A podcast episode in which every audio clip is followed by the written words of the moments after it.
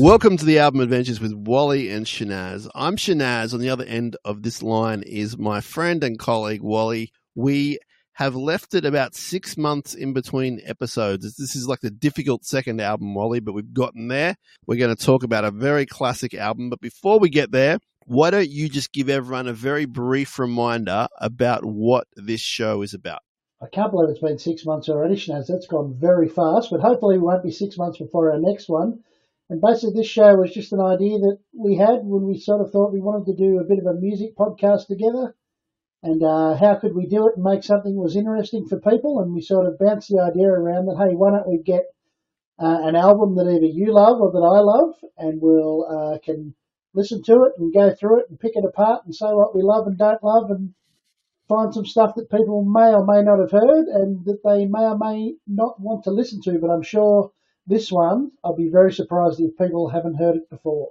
Yeah, and so the first episode we did was the classic Abbey Road by the Beatles, and we didn't promote it because we thought we'd put out a whole bunch of episodes and then promote the podcast. But of course, as we've already said, this is the second episode. So go back and listen to Abbey Road. Uh, it's a very interesting, if I dare say, episode. Wally takes the lead, he's the Beatles guy, and we discuss the Beatles for about 45 minutes. And yes, it's on all your podcasts uh, applications and websites. However you listen to your podcasts, however you listen to this, you will find it. This episode, Wally, is about an album that changed my life. And sometimes that life changing expression gets thrown around a bit too easy, but I can definitely confirm this changed my life and it changed many other people's lives, including, of course, the people in the band. There are three of them in the band. They are from Seattle, Washington, and they are a little three piece band that could. They are called Nirvana, and the album is Nevermind. Now, it's their second album. Their first album was an album called Bleach that was recorded for about 750 bucks. And they recorded it, I think, in a couple of days. It was released on Sub Pop. It did pretty well for an independent record, but still pretty small time in a sense. Fast forward a few years, and we get to Nevermind, it was released on September 24th, 1991, and it was the first album to feature Dave Grohl on drums. He joined the band between the first record and this album, Nevermind. It was, was produced by Butch Vig. It did become a bit of an unexpected commercial success. So, released in September 1991, by 1992, January, it was absolutely going bonkers, selling 300,000 copies a week. This was spearheaded mainly by the lead single, the life changing single, Smells Like Teen Spirit. Now, Wally, how many records do you think this has sold? How many albums do you think, and it is some time since it's been released, but how many albums do you think Nevermind has sold? You said it was life changing for you. I think it was life changing for, as you said, lots of people. I think it changed music. It's it's not often that an album just ushers in a, a scene. So how many albums would that equate to? I don't want to say something silly. What about a hundred million? Well, that's pretty silly. it's much less, but it's still a lot more than you and I would ever sell if you and I were in a band. It's 30 million records, which is a lot. 100 million was a silly guess, but 30 million, yes. It's not surprising that be one of the biggest selling albums of all time. It is. It is. I don't know if anyone's ever sold 100 million, but 30 million's a lot. And as you've already said, it became a very influential album in the history of music. They were pretty much the biggest band in the 90s, very 90s band. Uh, they didn't last much longer than mid 90s due to the uh, untimely death of Kurt Cobain. But he's been dubbed the voice of a generation, and that's rightly so. Uh, it brought together a term that wasn't around really before their band, but a term created for their band and their scene called grunge. And it also had a focus on alternative rock. And at that point, we were hair metal and hard rock. And a lot of people who liked guitar rock, that was kind of their only choice to, if they weren't exposed to alternative music in the late 80s, early 90s, before Nirvana, hard rock and you know, soft metal and that kind of music was everywhere. It was mainstream. You know, these guys singing about, you know, really sexist kind of terms about women and about you know the rock and roll dream. And my favorite thing, Wally, was the kind of story about like the the drug addled teen who went down the wrong tracks and then he ends up in jail. You know, bands like Skid Row, Motley Crue, they're all obsessed with these characters, I'll say, in songs that just end up doing the wrong thing and in a really kind of bombastic rock and roll kind of fashion, you know, drug overdoses, and then they Janie's got a gun, and he, you know, she's being abused, so they she shoots the guy, then she goes to jail, and jails everywhere. So in comes Kurt Cobain, starts singing about his feelings, pretty negative feelings mostly, and it definitely changed the way that all the music was seen. It was a middle finger to the establishment and a whole lot of people rode the success, whether it was bands like Pearl Jam or smaller bands like Mudhoney. Like there's a lot of bands that got signed to big labels because of Nirvana. So they changed my life. They changed a lot of people's lives. But they changed the way that music was seen. The only bands that really survived that scene while were your bands like Guns N' Roses, Bon Jovi. That's kind of it from the top of my memory. The rest were just sort of almost destroyed. You know, bands like Poison, they they would not sell what they were selling once grunge hit. The, the real sound of an era, wasn't it? Like you say, it's taken out that '80s, the end of the '80s hair metal, the big, I guess Van Halen type, over the top, tight clothes, long hair. Mm. Yeah, singing about women and drugs and whatnot, and it was just the scene of. I guess it's sort of the start of. Um, I don't want to get too political, but it's almost like the beginning of the end for for America. Yeah, that people are disillusioned. Yeah, they're angry uh, they just they don't feel connected with anything, and I think that Kurt Cobain's a lot of his lyrics on this album. We'll go through when you go to the songs. Like it's about it's just he's disillusioned. Like doesn't connect in his relationships aren't working. Just everything. Just he just felt like an outcast, and I think it really shows on the album. But it's uh he definitely had a, a style of his songwriting, which we'll go into. Yeah, it's interesting you say that he felt disillusioned and an outcast because in a lot of those genres I was mentioning before, they kind of paint that story. But then, you know, they surround themselves in mansions with girls in bikinis and endless lines of cocaine, and it all gets washed away by this rock and roll dream of success. And Nirvana were very much, well, not into it for those reasons. And obviously, that became a thing where they became huge and they fought the system, and I think the system kind of won, to be honest. But but yeah, anyway, that's a bit of background on where we were at the time. The album had a budget of sixty five thousand dollars, which even back then, in those times, is not a lot of money to make an album. And what caught my eye was they recorded most of it in California. So they went from Seattle to California to get them the petrol money to make it to LA they played a show along the way to make money. and it's also documented that that was the first time they played Smells Like Teen Spirit at this show on their way to record it. So that's pretty cool as well. If you're at that show, I think there is a pretty scratchy video of that around the first time they play that song. And even then, people sort of go bonkers over it. We're going to talk about the artwork a little bit later on. That is a fascinating story in itself. So, Wally, when I got into this album, I was in high school and I was already listening to some pretty cool music that would kind of shape the way I would go down the road to my music listening and then maybe even some of the, the way that I perform music. But as I said, there was still some sort of hard rock kind of things hanging around my collection. But when this came around, when Nirvana came around, uh, it definitely changed everything. I remember seeing the video on Rage for Smells Like Teen Spirit. That's the first time I heard or saw the song.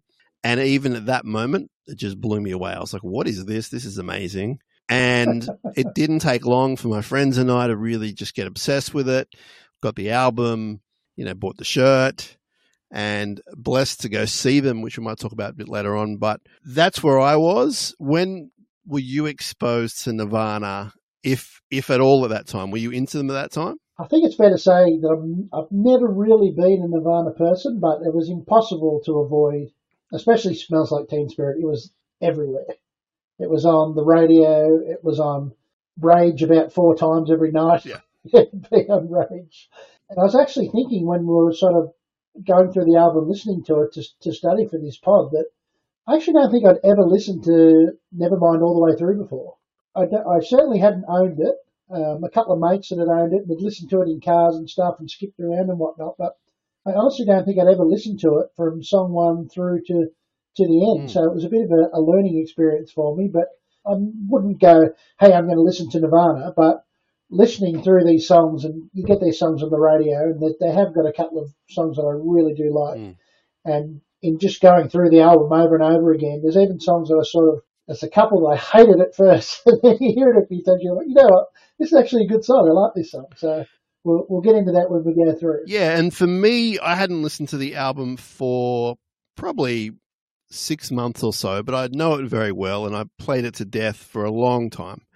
So I know it back to front. What was revealing to me listening to it for this podcast was Kurt's style of songwriting and something that gets repeated a lot, and we'll repeat it when we go through the songs, is the way that he'll repeat a verse to finish the song. So, for example, if you've got like verse one, two, three eh, in your classic kind of songwriting, verse three, he repeats a lot, which is a repeat of either one or two from before that. I didn't really realize that was a pattern in his songwriting. And I, I have no idea why it's like that. Maybe it's to reinforce the point. Maybe he didn't have anything that was better. I'm not really sure. That's something that stuck out to me. And if you listen to this album back after you listen to this podcast, maybe you can you can find some fascination in that for yourself. Okay, well, we're going to start with track one, where it all began for this album, and the song that changed lives smells like Teen Spirit.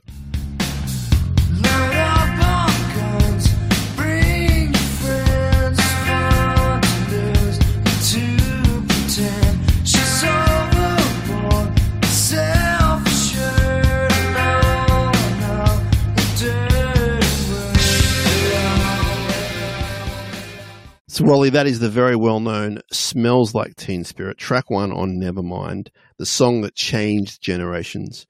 And my first thought was that you can hear the sound change from their first album, Bleach, to this. So, Bleach was recorded on, I think, an eight track system. It's quite lo fi in a sense for a grunge band. It's amazing. Go listen to Bleach. It's, it's brilliant for what it is. But it sounds like it was recorded in the garage. This sounds like it's recorded in a Hollywood studio from that opening chord progression to when the drums come in, it is crystal clear, sonically perfect, but still for its time, and even now, but for its time, it was an absolute game changer. Is there a more iconic opening track? I think it would be very hard to find one in terms of like you hear that as soon as you hear that guitar hit, mm. and then Dave Grohl hit, hits those the drums like the sort of a disco beat drums, and he comes in and hits that, and like I can't imagine there'd be too many people our age that you couldn't play the first two seconds of that song to, and they wouldn't know what song it was. Without doubt, I would I would say that if you didn't know that, you you don't listen to music at all, or you weren't exposed to radio or popular culture. You were living under a rock, or your parents didn't let you out the house, or whatever. Because absolutely, for a certain demographic, definitely uh, they should be able to name that opening riff. But as far as being on an album, I mean, there's been a lot of great opening tracks and albums, but this has got to be up there with one of the best. Uh, it's interesting that it's there. They just went for it. When you put together an album, you have track listing and you, you, you pick your order of songs. Historically, for a time, track three was always your strongest song. They've gone with track one. It just draws you in. It does its job. It draws you in. Of course, it makes famous their most well known quality, and that is the quiet, loud uh, sonic repetition, which they, and they admitted it themselves, took from the band the Pixies. And the Pixies, if you don't know, and I'm sure everyone knows who they are, but if you don't know, the Pixies were an amazing alternative rock band who were around probably four or five years before Nirvana having success. And their whole thing was sort of quite loud, quite loud. Nirvana took that and went to space with it. So this is a great obvious example of that, and you'll hear it throughout the album. Uh, you'll also hear lyrics like I'm overboard, it's fun to lose, I'm stupid and contagious, I'm worse at what I do best. Uh, and I note I noted Wally on the first three songs, he sings about guns. Yeah. And I thought oh man, he's going to sing about it in every song, but he doesn't. It's just the first three songs. When I say just, first three songs, he mentions guns, which is a different okay. storyline, of course. But I did also want to point out the line, Here we are now, entertain us. From my memory of reading a whole lot of biographies on Kurt Cobain and Nirvana, I'm pretty sure that's what he used to say when he would arrive at a party. So someone's having a party, whether it's a college party or whatever, he would reluctantly go to these parties and he'd sort of say to the people, Here we are now, entertain us. And I've used that a lot in my life because I just think it's very funny. He, you know, I'm not saying that's what necessarily he was thinking, but I've always remembered that line. I think it's a great line. Here we are now, entertain us. I was just going to say about his lyrics that this is the, the first song on the album, and pretty much every there's a couple that are pretty direct about what they're about, but I think that it's definitely a part of his style that he's vague. They have meaning and they're about something, but they I, I get the feeling he was deliberately vague about things because he he didn't want to tell people what the song was about. It was like, well, you figure it out. I've written the song. Mm.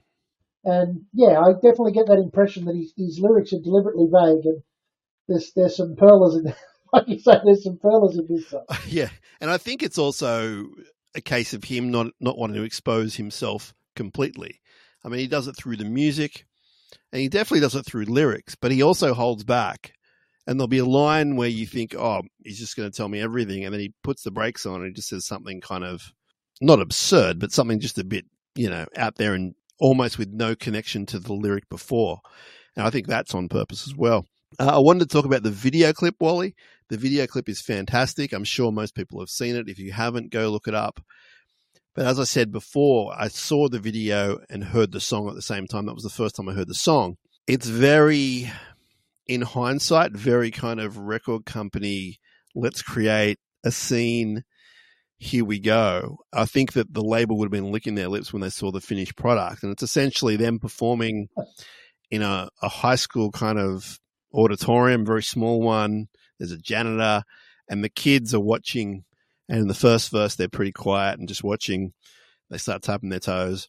And as the song builds up and builds up throughout, they just go nuts. And it culminates in them sort of, you know, tearing up the imaginary stage and just moshing with the band and grabbing their instruments. And it's fantastic. Like it's, it's just, you know, for me, when I was in high school watching this, I was like, this is where I want to be. This is amazing.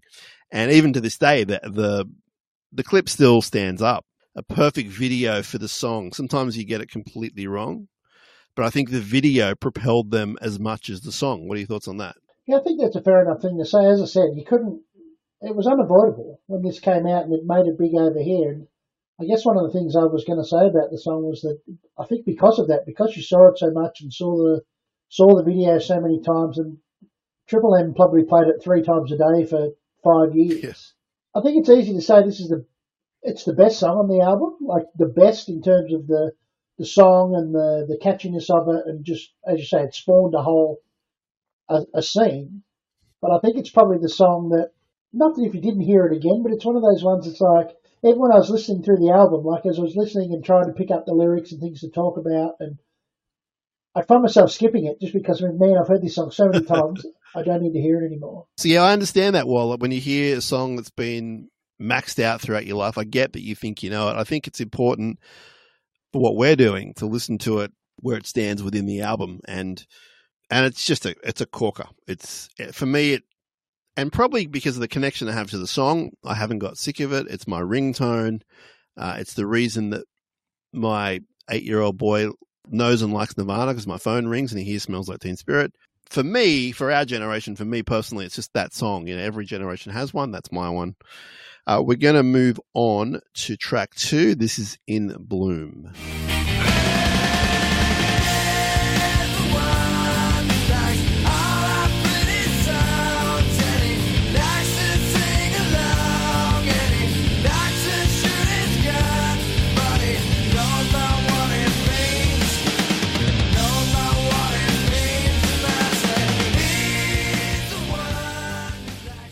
That was In Bloom, track two from Nevermind.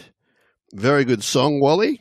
Uh, it relies heavily on its chorus, is some notes I've made. I think the verse lyrics, for me, let me down a little bit in hindsight. I know the song back to front, but listening to it for the first time in a while, first time studying it, I think it's one of the, and hear me out now, weaker songs on the album. It was one of the singles, so other people obviously deem that to be incorrect. They think it's very strong. But some big Dave Grohl signature drum rolls. Everything you like about Nirvana is still attached to this song. Certainly not talking it down. But for me, out of all the songs, I thought it was one of the weaker tracks in hindsight. What are your thoughts, Well? It's funny you should say that, Stas, because I was going to say this is probably the song I like most of the Excellent. album. Why is that?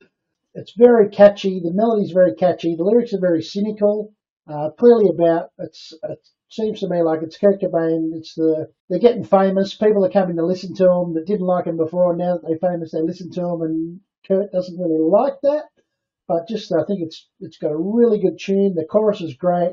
Dave Grohl hitting the harmonies in the in the chorus going through. I just and I think maybe because I hadn't heard this one as much as the other couple of singles off the album, that just listening to the I obviously had heard this song before, but just listening through, this was the one that I sort of found myself most excited about getting back to. If that makes sense. Mm. So it's uh, I can I can understand what you're saying about you think it's probably lyrically not as good as some of the some of the other songs on the album. I think that's fair enough, but just uh, it's not poppy, but it's more. I think this is more listenable than some of the Yep. other songs. And if this is just on in the background and you just hear that kind of the "He's the one" going on, like Mm. it's a it's a good uh, drive along in the car, punch the roof of your car type when you're along. Yeah, uh, without looking at my Nirvana online notes, I'm pretty sure this is the fourth single. That still means it's one of the key tracks on the album for record companies and what they think the public are going to like. So it's still deemed a really important song on the album. Uh, the video clip is of interest to you because it's essentially, how would you say, it's them on a retro, say, 60s uh, late night TV show, and they're the band, and they've got a the host there hams it up. Is it correct that that inspired your hero Rivers Cuomo to uh, do the Buddy Holly video that way? Is that right? I think it would definitely inspired his look. The whole, if you see, if you see our early photos of Rivers before, he's the Rivers that people would know now. If you don't know who Rivers Cuomo is or Weezer, you'll hear about them plenty as the episodes of this podcast go on. But I guess it's fair to say Rivers looks like what you would say a nerd looks like. He's got the, the short hair, the horn rimmed glasses, the uh, definite nerdy vibe, and he got it from this film clip because before, if you see if you see old school photos of him, he had long hair metal hair, it's actually hilarious to see him like that. It looks very wrong, but I'm, I'm 99% certain that yes, it was the film clip of this song that he saw and decided, hey, that's a good look. I'm going to run with that, and from that came the the whole Buddy Holly film clip, and off Weezer went. While we're on your favorite band, Weezer, I think they've definitely, without doubt, they're a band that incorporated the quite loud, quite loud style of guitar tones. A definite Weezer staple, which is the quiet loud, the, the quiet verse, the loud chorus. Even the quiet song with a loud sort of solo at the end of it is a, definitely a Rivers thing. And Rivers, he loved this album. There's a song on the Red album called Heart Songs, which basically explicitly talks about this album at the end of it.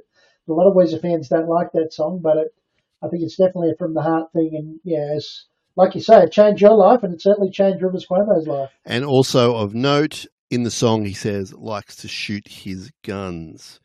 Before we get into track three, well, you might as well get it all out here. What listeners don't know is that you and I went and saw Weezer in Melbourne only a few weeks ago, and you also backed up and you saw them in Sydney supporting the legendary Kiss. Uh, I've got to say, we, we had a great time in Melbourne. Uh, the show was fantastic. They covered a lot of a lot of ground. It was essentially a greatest hits track listing, but with some other stuff thrown in. And they sounded good. They performed well. They really just seemed like good guys, and we had a ball. It was great, and I'm really glad you made me go to Melbourne Schnaz. It was awesome. First time seeing them live. Uh, Kiss was a different experience. it was still Yeah. a good one, but it was a different experience. But as you say, it definitely was a greatest hits set list. And it was funny when I got home and I sort of, you go on setlist.com and you read it, that they played, there's 10 songs on the Blue album. They played seven. The three that they didn't play are my three favourite songs on the Yeah, right. So, so I was a little bit unlucky there, but it was a great set, a great show, and hopefully I get to see them uh, a few more times.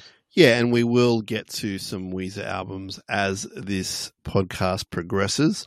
We're going to move on to track three, a very well known song by Nirvana. This is track three, Come As You Are. Come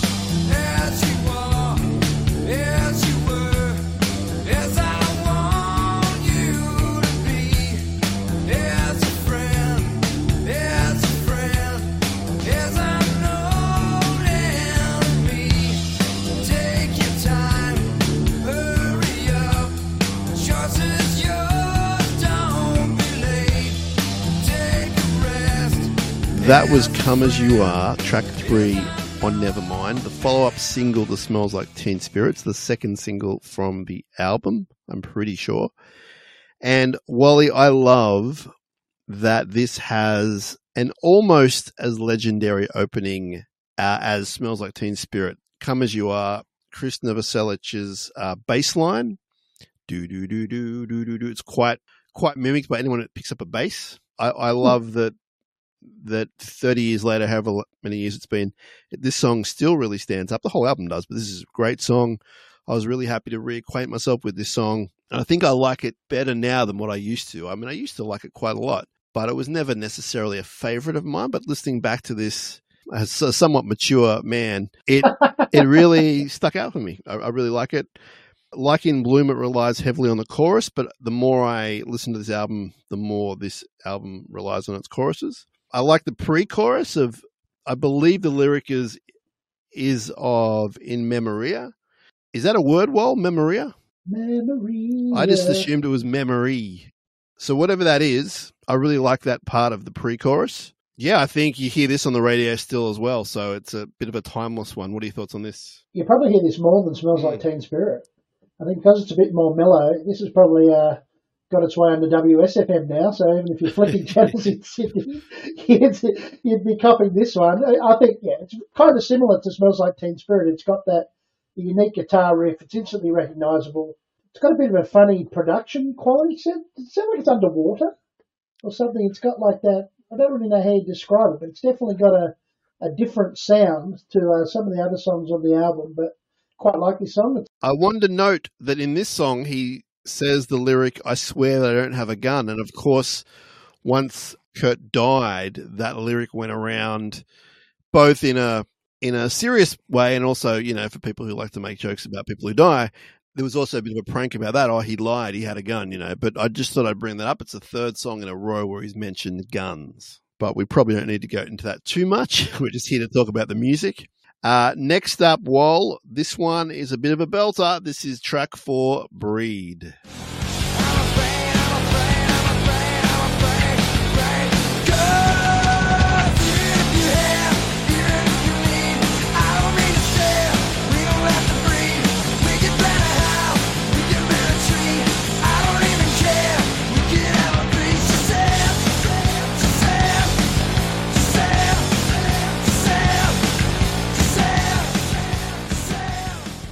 All right. That was Breed, track four on Nevermind. It's definitely one of the heavier tracks. It definitely harks back to their debut album, which was out on Sub Pop. Wally, there's a Beatles influence in this band. Are you aware of that? A Beatles influence? No, I wasn't aware of it. When you listen to this album again, I think you can hear in some of the choruses the simplicity of the style of Beatles chorus with their choruses you got to pick the song to make it right. But he was a massive Beatles fan. He's a massive pop fan, and he was always fighting the battle between a much heavier sound and some of the songs on this album. And I'm not saying this song sounds like the Beatles, but I think I can hear influences in it. Like there are some songs later on we'll get to where you go, oh, I can maybe hear it there. But in Breed, I think the guitar that starts the song, it reminds me of Revolution by the Beatles. That really heavily yeah, distorted yeah. guitar. This is a great song, I think. It's just about a guy, I think, who is disillusioned, he's shy, and I think it's just about being in a relationship. I don't mean to stare. We don't have to breed. We could plant a house. We could build a tree. I don't even care. We could have all three. That thing about Kurt Cobain that if you've read about him, uh, he wasn't the most outgoing person, and certainly in the few relationships he had that are known to people that he did struggle with that kind of thing. And this song is quite well documented. That's about uh, a past relationship, uh, I think, with a lady from a band called Bikini Kill who were part of the scene. And I think it's a great song. I think it's one of the best songs on the album. And I love the urgency of it. And again, don't forget, we're in 1991 here. And not to say that this music is unique, but it's definitely unique to the mainstream. So 16 year old kids turning this on, they may not have been exposed to this kind of music. And for a mainstream best selling album, it's one of the more kind of dare I say, punk rock songs. You've got any thoughts on this one? That's what I was going to ask. This is punk rock, isn't it? Like this is a, a precursor to a band like Green Day, The Offspring. You could definitely listen to. When I I don't think I'd heard this song before before we started listening for the pod, and there's a few on the album that I, I think we've spoken about it before, but I was surprised how punk rock Nirvana are. I never really associated them Mm. with that at Mm. all. But this is the first one of the songs that, like, if you if you put this in a playlist of like early Offspring songs or early Green Day songs or whatnot, you'd be like, uh, you could almost convince someone, hey, this is Offspring. It's so much like that that they've obviously derived their sound from. And like I said, there's a few on the album that I was really shocked that, yeah, that this was part of their sound. I wasn't aware that that they were so punky. I guess like you, you obviously had never heard this on the radio here, and I'm certainly not on the radio stations that I listen to. If you ask me what genre of song is this, like this is punk rock. I think that Dave Grohl played a major part in this because, I mean, the debut album, it's got some fast songs on there, but nothing quite that hits this mark. I guess Nirvana, if you were to sort of think about their tempos, they're almost a mid tempo kind of band. But then they have songs like this, which is obviously very fast, very upbeat, very frenetic. They did it really well. I mean, they didn't do it a lot. It was probably every four or five songs in a live set they might do something like this. Absolutely sums up the uh, the feel of the album, the emotion. It doesn't. It's not worlds away from "Come as You Are" and "Smells Like Teen Spirit." It's just a different uh, different way for them to to play. It's just a little bit quicker, a little bit more intense. I really like it. it, it it's a bit of a a bookend with another song we'll get to in a few songs' time. But why don't we go to the third single now, while track five, a song which I think our listeners will be familiar with, a song called Lithium.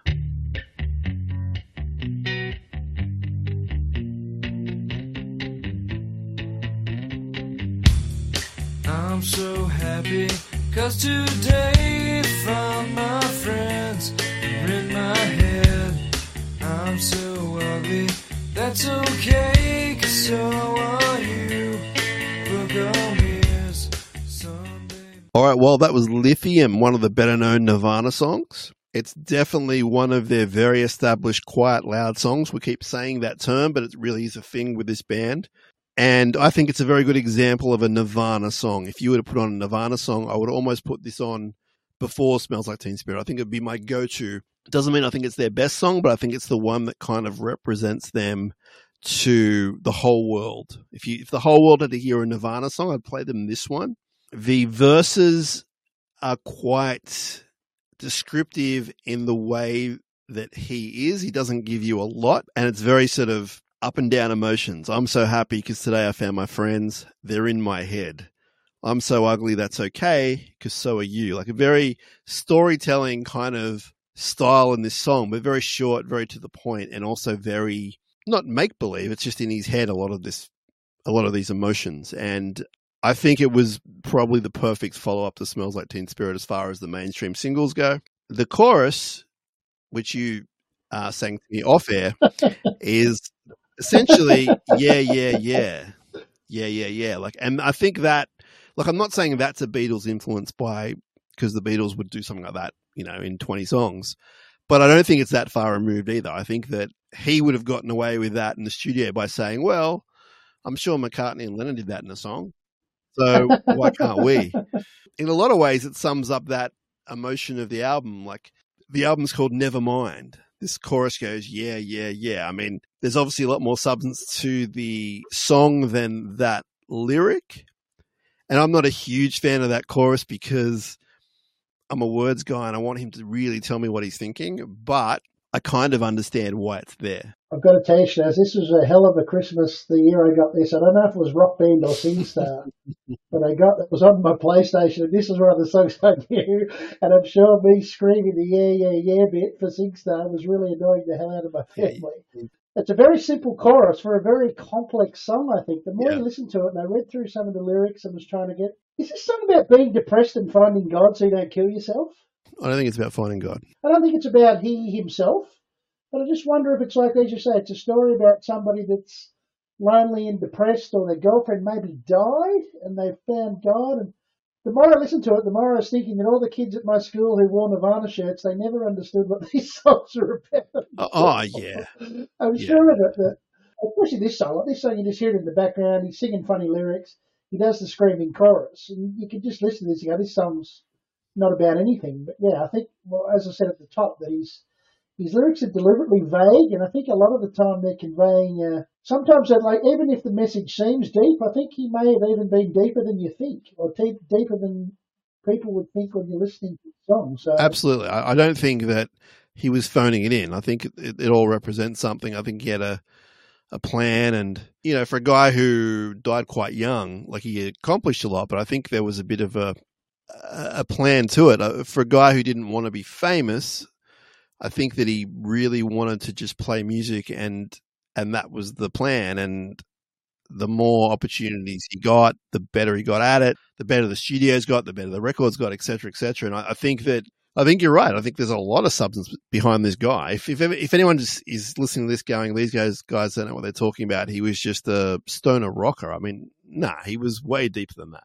definitely a lot of depth to his songwriting, and yeah, it's as you say, it's easy to dismiss him as oh, he's just a stoner and wrote these silly rock songs and whatnot. And I, I think it's fair to say that he's probably not the greatest musician of all time. Like I don't know that he was a, or certainly not a classically what you'd say a classically good musician. He had Yeah. his thing, and I think he taught himself and just played whatever he wanted. Yeah. So certainly wasn't held to the uh, this is what you meant to play. He's just like I like this and I'm going to play it. But but yeah, whether his musicianship or not was the greatest of all time, I think even if you don't necessarily like some of the music and some of the music's a bit too heavy for me and whatnot, but yeah, when you if you listen to it a few times and can get through and start understanding the lyrics and trying to figure out what he's talking about, yeah, I think a lot of the times it's there's more going on than uh, than what's on the surface. So around track six, or specifically at track six, things get a little bit heavy. This is a song called Polly.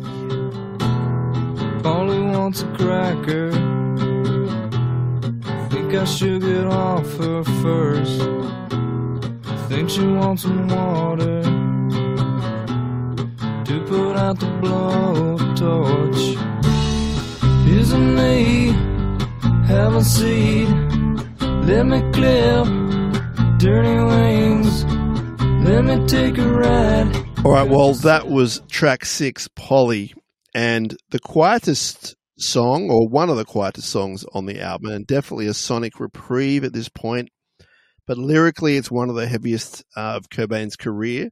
It's essentially a stripped back solo acoustic song, and then there's some bass in the middle. And there's actually some cymbal splashes which belong to a fellow named Chad Channing. Chad Channing was one of the uh, previous drummers for Nirvana. So it's the only song that Dave Grohl does not play drums on, and it's the only song Chad Channing plays on. It's a bit of bit of trivia there for you, although I believe Dave does sing on it. Unfortunately, and I say that in the grand scheme of things, this song is about a real life kidnapping of a teenage girl around Kurt's area in 1987, I think it was. So he was a bit younger in Tacoma, Washington, a real life criminal story. He just wrote a song about it. It's quite uh, specific about what it's about, but it's one of those songs, well, I think that would have got played on, for example, a Triple M, and they would have had no idea what it was about. And you listen to it a few times, you're like, yeah, there's something going on here. When you read about, as you said, it seems like it's a kidnap, kidnapping and a rape, and I guess this is one of the more controversial songs from the album. I'm sure there'd be some uh, very religious people in America that wouldn't have liked Mm. this uh, this sort of vibe going. I think the acoustic stripped back nature of the song even makes it a bit more creepy too. It's uh, told from the point of view of the, the kidnapper. The album sort of shifts gears right at this point, doesn't it? It's like, whoa, we sort of have, have these rock songs and we're bouncing along and we're happy and we're pissed off and whatnot. And then like, bang, this song hits. Like, whoa, where the hell, where the hell did this song come from? In a few years, when I come DJ at your 50th birthday party, I'm guessing this won't be on my track list for you. So it's that kind of vibe. It's a good song. It's just a big mood changer. And as heavy as the lyrics are and the, and what we're telling you it's about, it's not that heavy when you listen to it just initially. It's more if you do the background research and that kind of thing. I like it. It's like a nice place of the album just to sort of calm things down a bit. But then we come out of that into again one of the two probably most intense songs on the album. This is track seven, a song called "Territorial Pissings."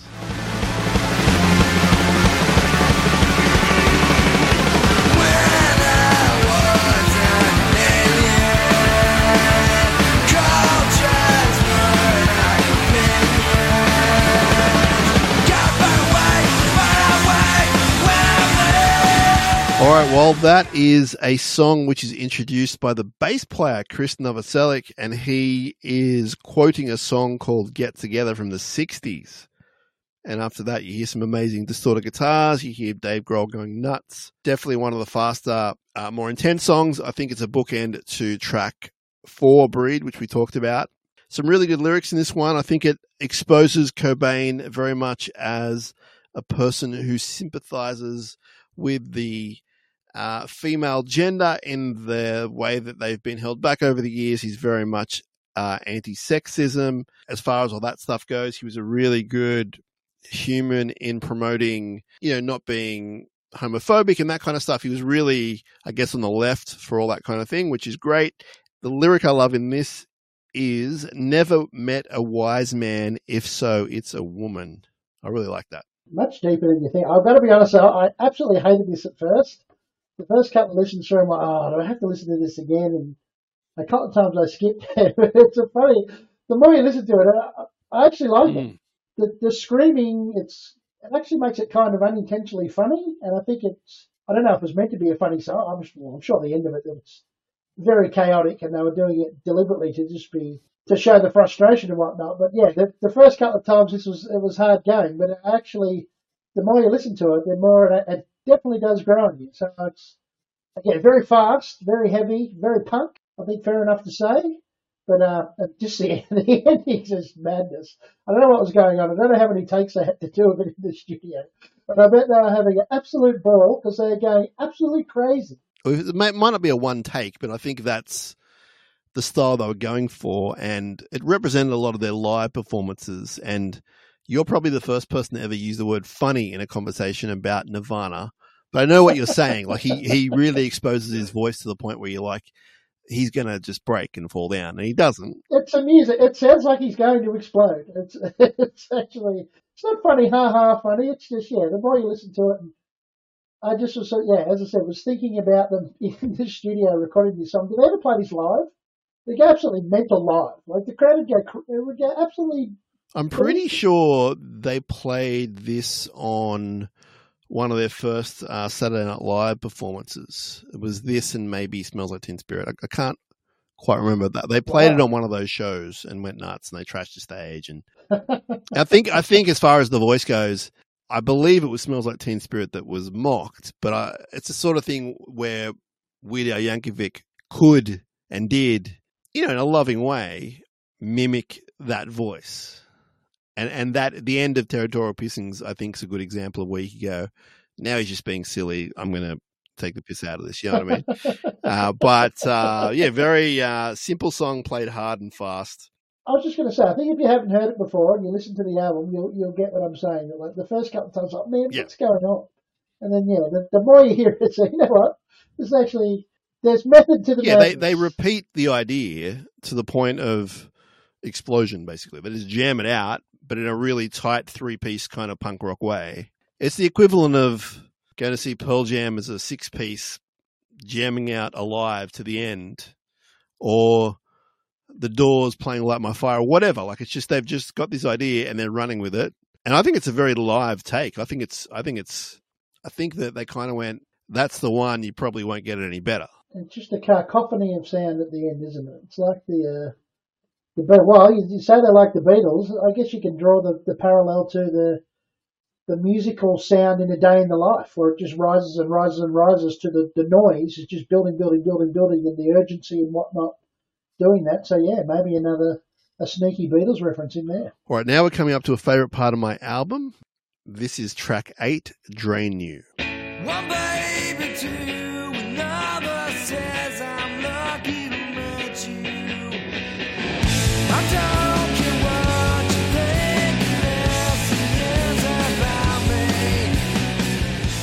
All right, well, that was one of my favorite Nirvana songs, a song called Drain You. It's track eight on Nevermind. I think it's uh, universally for people who like Nirvana, so not necessarily people that hear them on the radio, but people who own this album and a few more albums.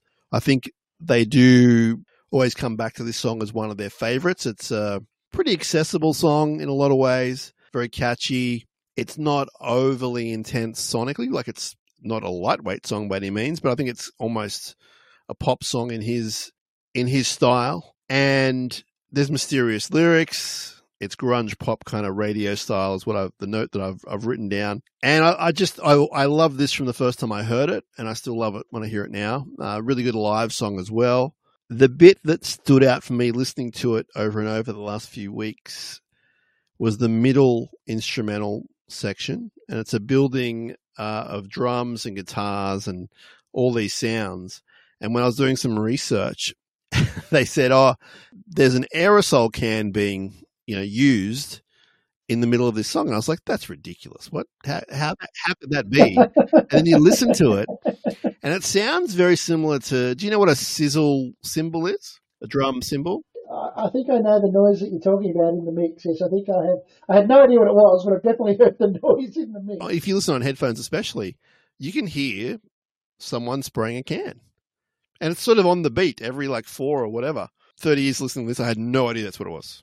I'm glad you talked about this bit because one of my notes I've got written down is I really like the bridge build up in the middle with the release back into the. Yeah, so the release, the release uh, culminates in what I've described as a guttural scream from Cobain, and it brings them back into, I guess it's verse three, which again is a repeat of the first verse. And it's absolutely brilliant. The timing, the performance, the mix of it all. Uh, and the scream is very kind of, the scream is very descriptive of, of how this guy performed. Like this part of his shtick was the scream. I mean, he was a good singer. He could sing quiet. You, you've heard some of the unplugged stuff but that scream in the middle of this song is also what he did so well and quite uniquely. And I, I think it's one of yeah one of his best songs. What what what are your overall thoughts on the song? Yeah, there's definitely some more heavy themes going on in this one. It's the like the very unhealthy codependent relationship. Um, I read a bit about it where I think Cobain actually said that this song it's about a person who sweats and bleeds and cries for you, and you don't give a shit. That's the uh, that's where the screams coming from. Definitely some uh, some heavy themes going on. But uh, again, this is sounds very punky. Maybe I maybe I don't know what grunge is because this definitely sounds like Nirvana. Like I think you said, if you it almost sounds like Nirvana doing Nirvana in terms of the sound, but the just the, I think it's the guitar, the real. I don't know. It just sounds very like, well, of course it's early 90s, but that early 90s punk rock. Got that distorted, crunchy sound to it again, I, am only harking back to the Beatles because you and I love the Beatles and we talked about in the first episode. But to me, the verses sound a little bit like, not like the Beatles, but I can, because I know that Cobain loved the Beatles.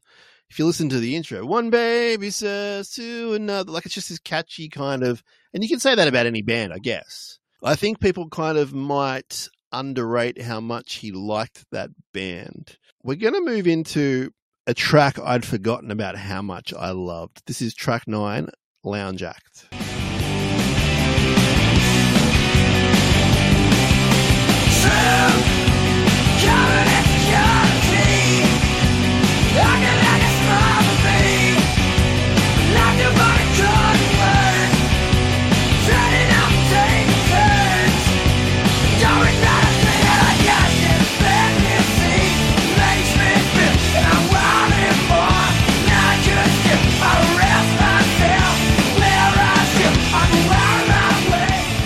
All right, well, that was Lounge Act and a song that I'd kind of forgotten about and also kind of forgotten about how much I love this song.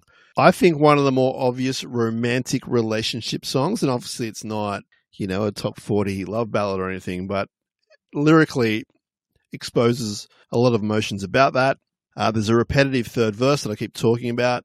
And I like this song while instead of the quiet, loud thing that they do throughout the album, this song just builds from the start. So it starts at a level and just keeps going up and up and up. Some really nice uh, bass from Chris Novoselic.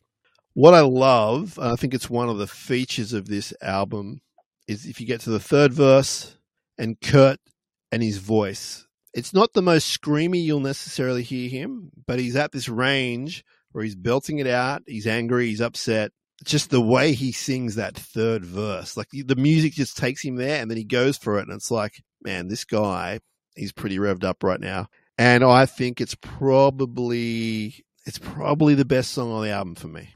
Wow, that is a big. That's It a big call. It's surprising. Again, I, I really like the bass line. It's very sort of funky, different, different sonically to the the rest of the album. I think it's got that. I don't really know how to describe it, but it's definitely got a more. California is the wrong word, but it's sort of like you know, what I mean. Like it's like a Warm, like you wouldn't say that. You wouldn't say Nirvana's a warm sounding band. almost beachy. It's not. It's not beachy, but it's almost beachy. It's like a beach adjacent kind of. Well, that's that's what I meant when I said it starts at a level. So the level is the beach or whatever, and then it just builds. And Yeah. it's, by the end, it's nothing to do with the beach. But I think just overall, just a really strong song. I'm surprised this one isn't spoken about more. I mean, I'm sure it isn't if you look long and hard enough for it. But as far as one of his better known songs worldwide, I, I'm surprised this one doesn't get mentioned more. Is it is it because it's buried on the album a little bit? Maybe Come from Drain You, as you say, one that Nirvana fans would say one of their better songs. You sort of have this one in the middle. You go back into Stay Away, the next song, which we'll talk about, which is very heavy, punky type thing again. Maybe it sort of just gets buried a little bit in the lost in the mix, maybe. Maybe that's a good uh, good segue. Let's go into track ten. Stay away. Monkey see, monkey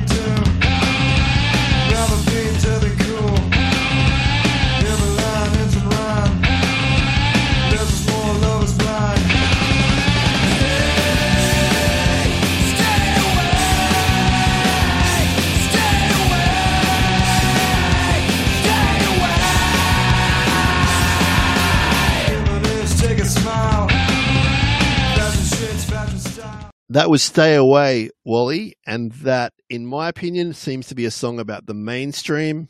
There would be issues that he'd be soon facing on a daily basis that would somewhat send him uh, just down a, a bad path. It's Mm.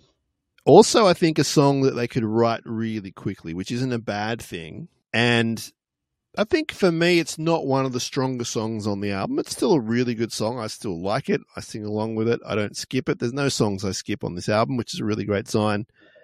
But I think it's it's a classic track ten of a twelve track album. It reminds me of Breed. It reminds me of Territorial Pissings, uh, but it's probably a little bit more radio friendly. It's just a little bit more catchy, not so offensive in different ways. Interesting research, and you can hear it on the song. But he ends the song by screaming "Stay away," like maybe eight times, whatever it is. But the last line, instead of saying "Stay away," he screams "God is gay." Yeah, I'm sure I heard that. It's actually in the lyrics. That'd be a a gay rights thing. Yeah? It is. Well, there's a story about him in high school, and he painted it onto his friend's car. I don't know why he did that. Message about gay rights than any kind of religious statement. And as I said before, he did lean to the left, as we say in in a lot of ways, which I personally think's you know really cool. And every now and then he'd throw a lyric out there like that. That's probably a a big part of the song. It's very quick and minor, but for a song that I think is kind of a little bit not throwaway, but a little bit less intense lyrically, I think that's where he kind of makes up for it. And it's like, whoa, what did you just say? Uh, but certainly, I could see you singing along this one, Mark. This song needs something else, Kurt. Throw something in. No worries. I've got just the thing. I'll, I'll stick it on the end. Again, very, very punk rock. That's the most surprising thing for me about the album is how, if you told me to describe Nirvana's sound, I wouldn't have said before listening to this that they were sort of punk Yeah. rock. But if anybody asked me now, I'd say, you know what, they're more, more punk rock and yeah, as we said, the genesis of Green Day and Offspring and like obviously came from Nirvana. It's clear as day when you listen to this album. So, getting towards the end of it, track 11, this is On a Plane.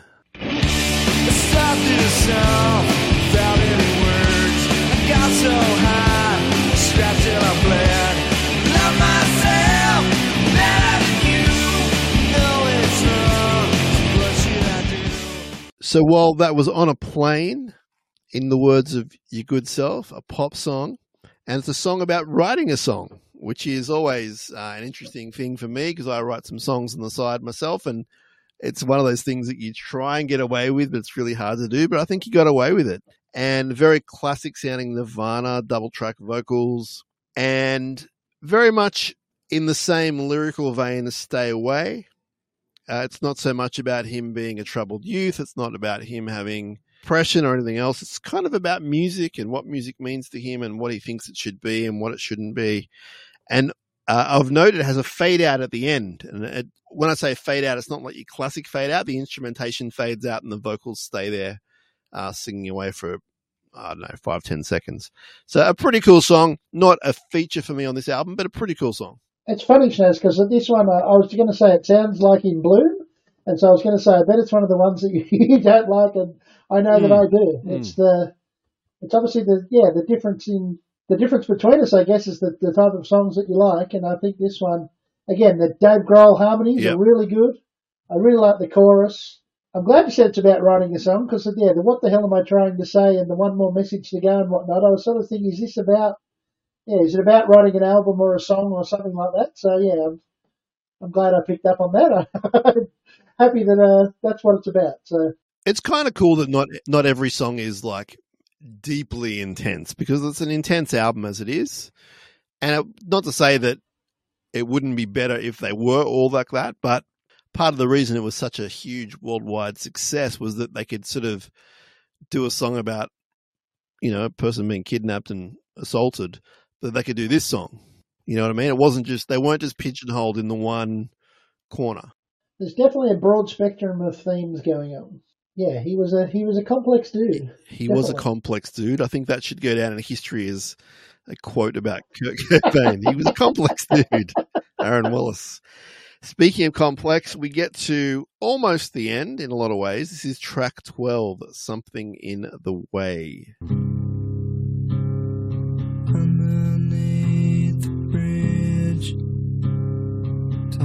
sprung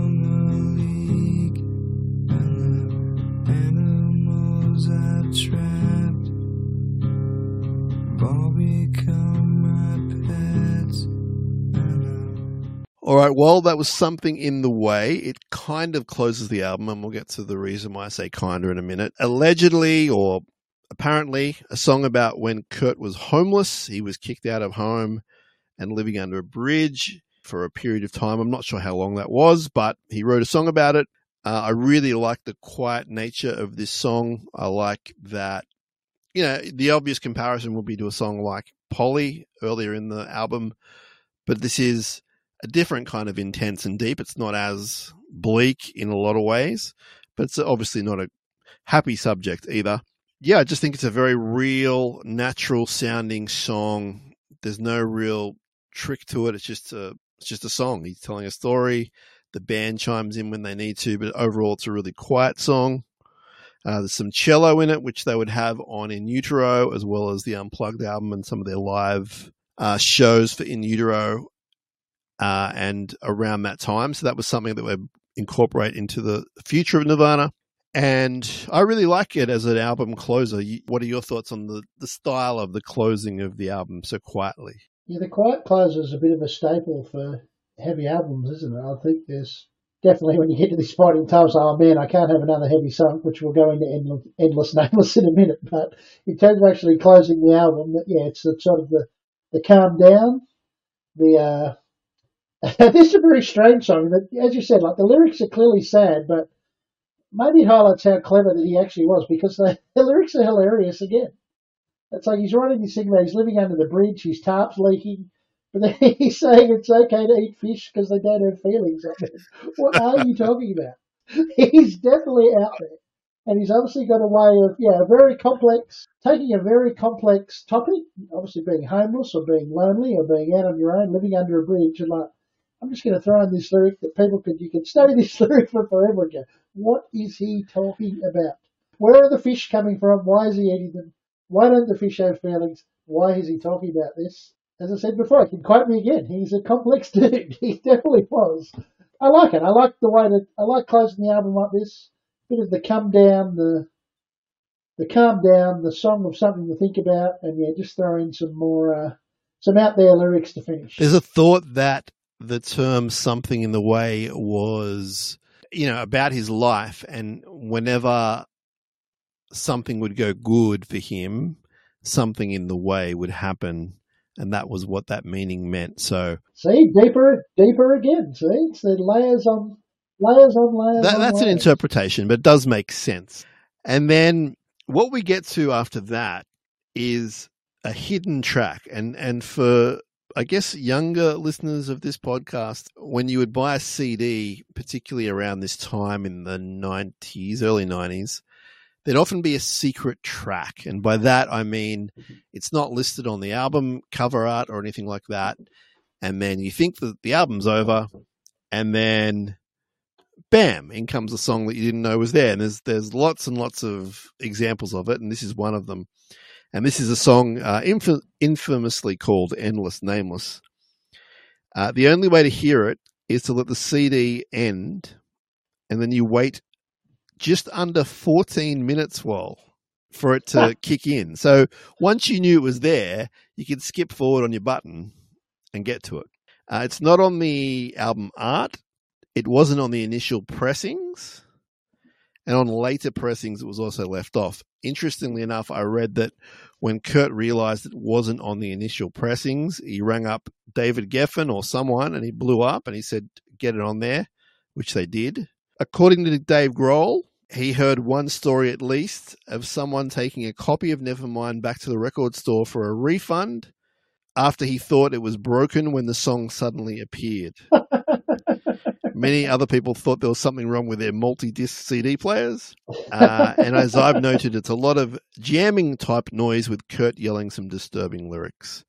And they did play it live. Well, they played it live, I think, more than once. I think it was a thing they did, but quite uh, infamously, they played, I think, Reading Festival in England. It was a big occasion for them and I think they finished the set and they went nuts. And then I think Kurt dislocated his shoulder jumping into the drum kit. It was it was all on. So uh, definitely a release for them live. When I saw them play uh, the big the first ever big day out, they trashed the stage. It was one of their things, one of the things they did.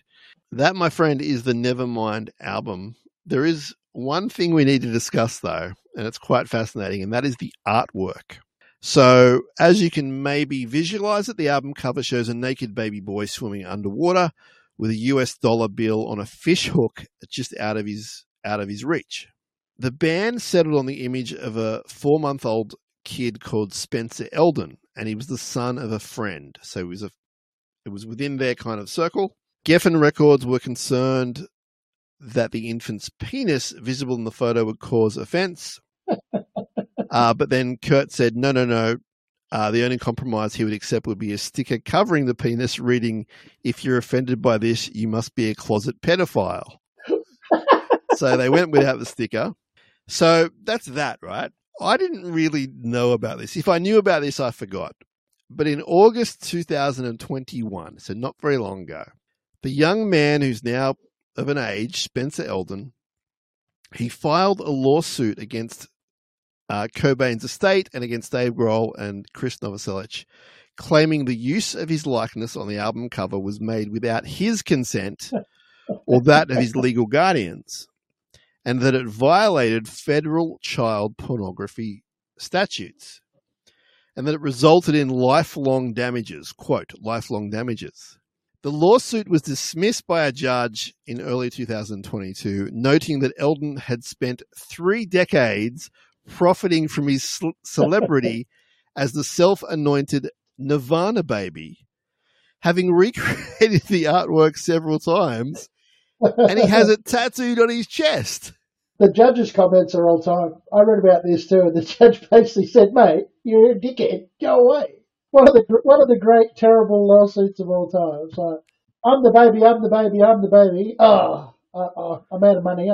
I need You'd see him in the the courtroom, and they'd be like, "Sir, lift your shirt," and there's like the, the tattoo of the album cover. Are you really troubled by that? I found that astounding. I I was like, "What is this?" That was fascinating reading for me. So while that is Nirvana's Nevermind, and as I tell the people where we work, so people if they they didn't hear the first podcast episode of the Beatles, go listen to that. We explain who we are, what we do. If you don't know us, we work together. Wally and I work together, and we work with dare I say, a lot of younger people than us who work on a casual basis. And I often will throw out the line, you know, I saw Nirvana, you know, I saw Kurt Cobain. And to some of them, it's like, wow. And other people are like, who are you talking about? But I did get to see them uh, when I was in high school. They played the first big day out. So they toured here a few months after Nevermind came out. So Nevermind was going crazy around the world. They'd already committed to an Australian tour and they ended up playing really small shows. They played capacity venues of like a thousand people tops, ended up doing a whole bunch because they were in such demand. And it all culminated in the first ever Big Day Out, which was a Sydney only festival, the first ever one. And they weren't even the feature band. The Violent Femmes were supposed to be the feature band. And it was a whole list of, it's an amazing lineup if you go look at it. But Nirvana really weren't a feature until they went bonkers. Uh, they played the Hordern Pavilion at the Big Day Out at about seven o'clock at night. So they weren't even at, in the headline spot. They sort of had them a bit earlier. Wow. This is all documented. This is this is not me breaking news, but people obviously started waiting in the Hordern Pavilion. You know, a few bands before they were coming on because you wanted to get your spot. There was probably like ten thousand people at the at the festival, but the place only held like the Hordern Pavilion only held like six thousand people, so people were going to miss out. They had a few other bands that were, you know, of note playing at the same time, and obviously you wouldn't want to be those bands. I, I think Wally, from memory, I'm not even making this up. I'm pretty sure Yothu Yindi were the band before them. Was it Wow. Yothu? Am I making that up? I know the Beasts of Bourbon with Tex Perkins played. Maybe they were before them. Maybe it wasn't Yothu Yindi. Maybe I'm Yothu making that up. Yothu Yindi into into Nirvana is a hell of a Let me let me just Google this while we're talking. Yothu Yindi, Big Day Out. Well, they played. Wow, there you go. Let's have a look here, Yothu Yindi's a blast from the past. If people don't know who Nirvana is, they certainly wouldn't know who Yothu Yindi is. dude. They played. Man, I, I'm sure. You know what? Let's just go with it. I'm sure they played before them.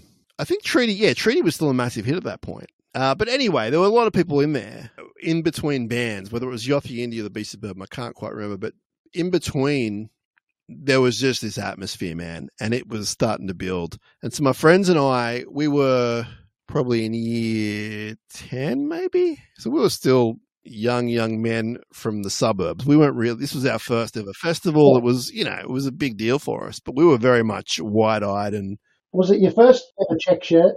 no, I was wearing the Nevermind shirt. I was one of the one of the goons wearing the wearing the shirt.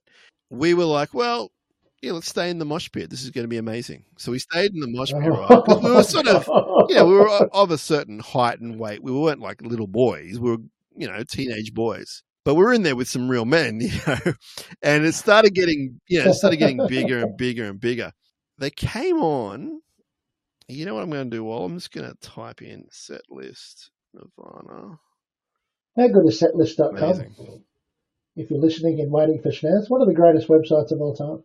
So my friends and I are waiting, waiting, waiting, and then it's time, and the place is just bonkers. And they started with a song called Aneurysm, which was an earlier song of theirs. It's not on Nevermind, and it was just crazy. It was so intense. Like I remember just feeling the music in my gut. It was one of those concerts where it wasn't so much the noise; it was just the power. These three guys, it was crazy. And so we're on the floor in the mosh pit, like pretty close to the stage. And even we just went, you know what? This is just chaos. Let's get the hell out of here. And so by the second song, which was Drain You, we somehow we snagged some seats on the side of the horde, and Maybe people just like going to the mosh pit. But we got some seats on the side and it was Yeah. amazing. Like we watched them from there. But what happened at, at a point early on is there were so many people in the venue. They had to bring in uh, a way to cool down the crowd. So you've got like your security with your buckets of water or whatever, your bottles of water, but it wasn't doing the job. Yeah.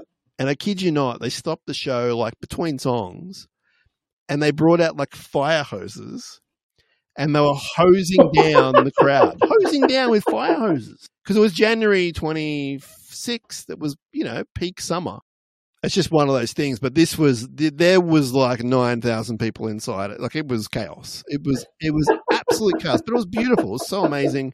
They, the set list was Aneurysm, Drain You, School, Floyd the Barber, About a Girl, Smells Like Teen Spirit, Polly, Sliver, Come As You Are, Lithium, Been a Son on a Plane. The encore was something in the way than Endless Nameless. There you go, they played it.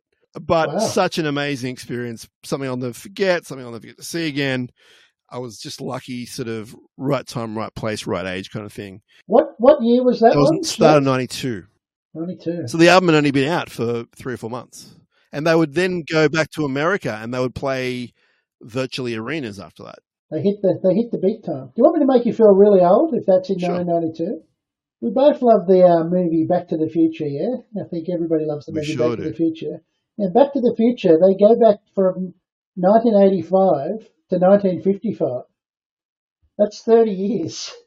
If you go back 30 years from 30 years from now, when Marty McFly gets to 1955, the song you hear is uh, "Mr. Sandman, Bring Me a Dream." If you did, if you did Back to the Future now, the song you'd probably hear is "Smell Like Teen Spirit." That's amazing. Once we do enough music episodes, we'll do a, a film version of this and we'll do Back to the Future. Anyway, that's me bragging about my uh, seeing Kurt Cobain. And on any given day, you'll hear me saying that to just the postman or the stranger up the street. You know, I saw Kurt Cobain play. that was never mine. Now, are we going to give it a rating? Is that what we do on all of our episodes? Is that what we do? Give it a rating? We'll do our, add our songs to our playlist and our songs that maybe we'll skip from the playlist, and then we can give it a Okay. score out of ten if you like. You want to go first, or I'll go first? Uh, you can go or- first because I forgot about that. I'm going to add to my playlist. How many songs are we adding? You could go three or four. Let's Okay. go three. So my three to the playlist, I'm going to do definitely in bloom. I'm going to go lithium. Oh, I'll go smells like Teen Spirit. It's silly not to. I know it's, it's easy to say that uh, you've heard it too many times, but yes, if you're picking songs off this album, it's definitely going to go in there. What's your three? you have to go smells like Teen Spirit. There's there's no way around it. You could have like an academic come in and tell you why not, and you'd go, "Come on, man! Like it smells like Teen Spirit." That's that's going on there.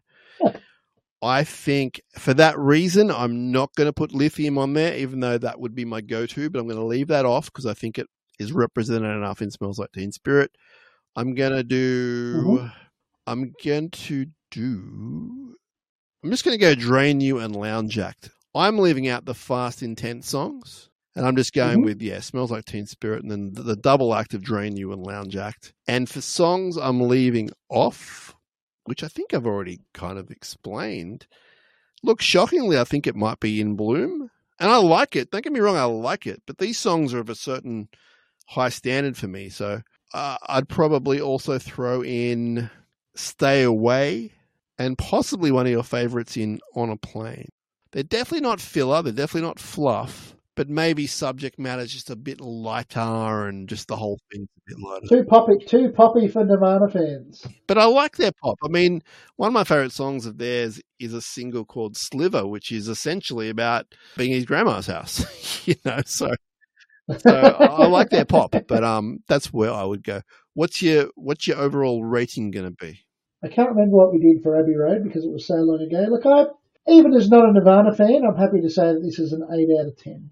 I am going to give it, and I haven't thought about this as in a whole. Come on, are you giving the ten or not? Are you going to I give can't. the ten? I can't give it a ten because I've sort of said there's a few, not criticisms, but just weaker moments. And don't get me wrong, their weaker moments are better than a lot of other bands. But I think I'll give it a nine. I think I'm going a nine because a nine out of ten albums, a pretty good, and b still pretty life changing. I just Ninety percent's a distinction, so that's a Absolutely. Like it's a game changer. It's a life changer. I keep saying that, but it's a fact. And thank goodness they came along because maybe you and I would have been out seeing Def Leppard on the weekend. You know what I mean? Like, and I'm not, I, I like Def Leppard somewhat, but I'm, I don't really want to go see them. You know what I mean? So You- You've upset all the Def Leppard fans that have tuned in. well, we might do a Def Leppard album. So never say never. Well, my point was for Sydney siders, for Australians, Def Leppard and Motley Crue just did a tour. And that's cool. Like, I actually think that's cool. But I'm glad that I wasn't so excited I had to go out there and drop my money on those bands and that would be my thing. I'd rather go see the Foo Fighters in December, for example. Anyway, that's a whole other. Where, you know, if you say to me we're doing a Def Leppard album, that's what we're doing. So, have you thought about what the next album's going to be without necessarily giving it away? Because I think if we're going back and forth, it's probably your choice. I've thought about a few. It's my choice. It depends how old you want to go. Do you want to go old or you want to go new? You can pick. You can go 70s or you can go 90s. What, what would you like? Oh, new like the nineties. Yeah, nearly 30 years ago, Back to the Future. Uh, well, why don't we leave that as a bit of a mystery, a bit of a a bit of a, a cliffhanger for our listeners, and we'll try and get a new episode out quicker than the last one. The last one I think was around June or July, maybe. So six six months might be a bit of an exaggeration, but it's been a while. Let's say before Christmas. Yeah, yeah. Let's say Absolutely, let's say that, and let's do that. Uh, thanks for listening. Really appreciate it. Uh, if you want to subscribe to our podcast, you can just do that very easily, and then they will appear as frequently as we do them.